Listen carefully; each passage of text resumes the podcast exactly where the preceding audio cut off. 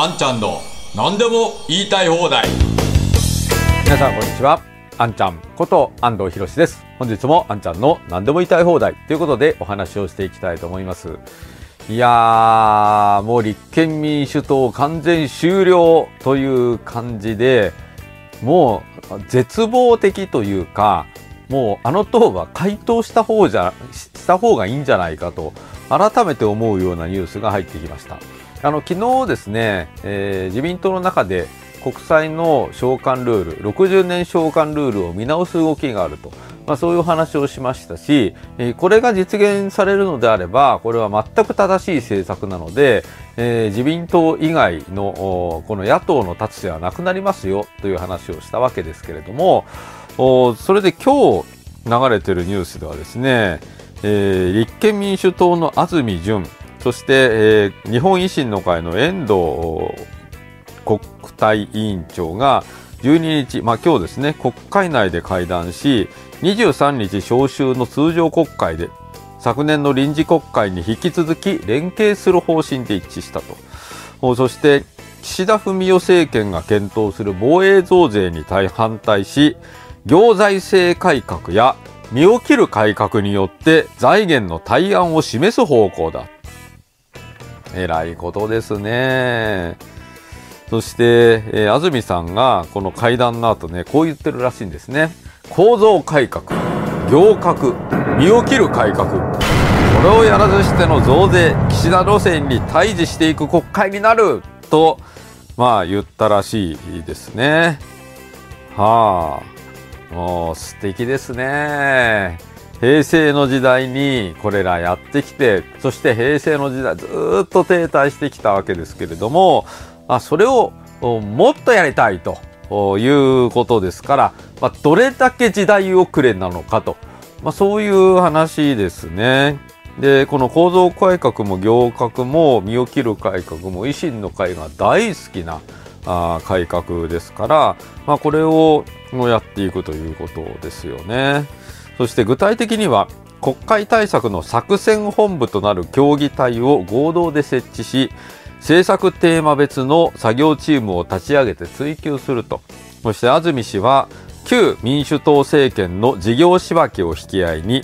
霞が関の中でもう一回点検する。事業仕分けをもっとやるんですって。で財源や無駄が出てくる可能性は高いと強調した。いやもうね、うん、絶望しかないですね。はい。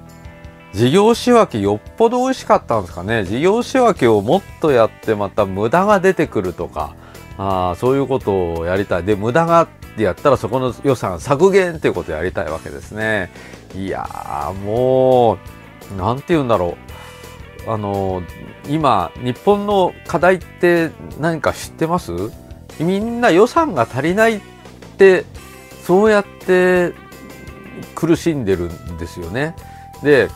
あの、確かにいろんなことやってったら、えー、無駄っていうものはあるかもしれない。探し出せるかもしれません。まあ、その可能性は否定しませんよ。でも、今大事なのは無駄を探すことじゃなくって予算が足りないっていうことを政府に追求することですよ。これが、こっちの方がよっぽど大事ですよ。無駄を探してちまちまちまちまこれが足りない、これが無駄なんじゃないか、これが無駄なんじゃないか、これが無駄なんじゃないかと。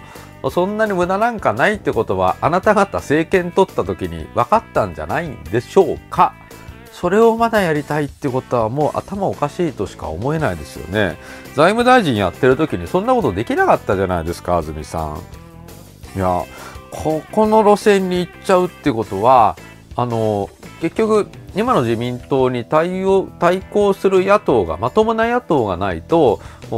国の政策はまともな方向にいかないわけで、で、今、自民党が、もう岸田政権はとにかく増税、国民の負担増、そして給付減、ということばっかりやっていて、えー、国民生活は苦しむばかりで経済は全く停滞をすると。そういう方向に向いてるわけですよね。だからその方向を転換させるためには逆のことを言っていかなきゃいけないわけですよだからもちろん増税ってことには反対をするべき、まあ、そこは合ってるかもしれないけれども増税の反対増税に反対するために無駄削減じゃダメなんですよそれでは歳出拡大にならないし国民を豊かにすることにならないわけですね。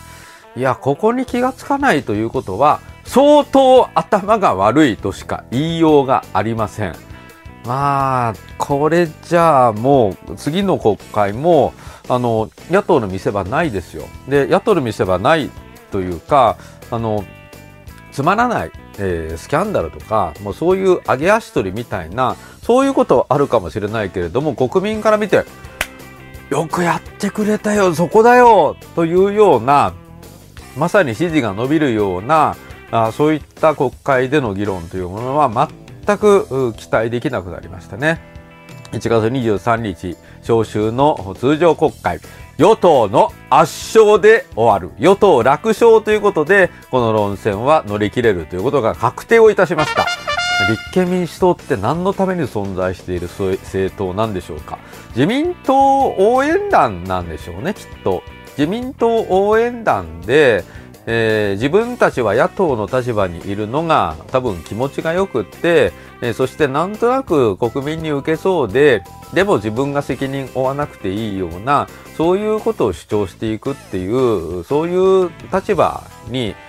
ずっといたいんでしょうね。そして、えー、維新の会と連携するっていうのは、まあ、あれだけ馬鹿にされていたのに維新の会と組むっていうのは、もうプライドも何もないっていうことなんでしょうね。まあ、何度も言っていますけれども、日本維新の会というのは自民党の最も悪いところを凝縮している政党ですから、まあ、そこと連携をするということは、立憲民主党は自民党の最も悪いいいところに協力するということと一緒ですんで、まあ、いずれにしろ自民党の補完勢力であることには変わりがありませんから、まあ、あの自民党とそれから2軍が、まあ、なんとなくこう茶番劇を繰り広げる国会になると、まあ、そういうことが確定をした今日の立憲民主党とそれから維新の会の国会対策委員長会談であったと、まあ、そういうことをご報告しておきたいと思います。まあ、この絶望的な状況はもう笑うしかないと。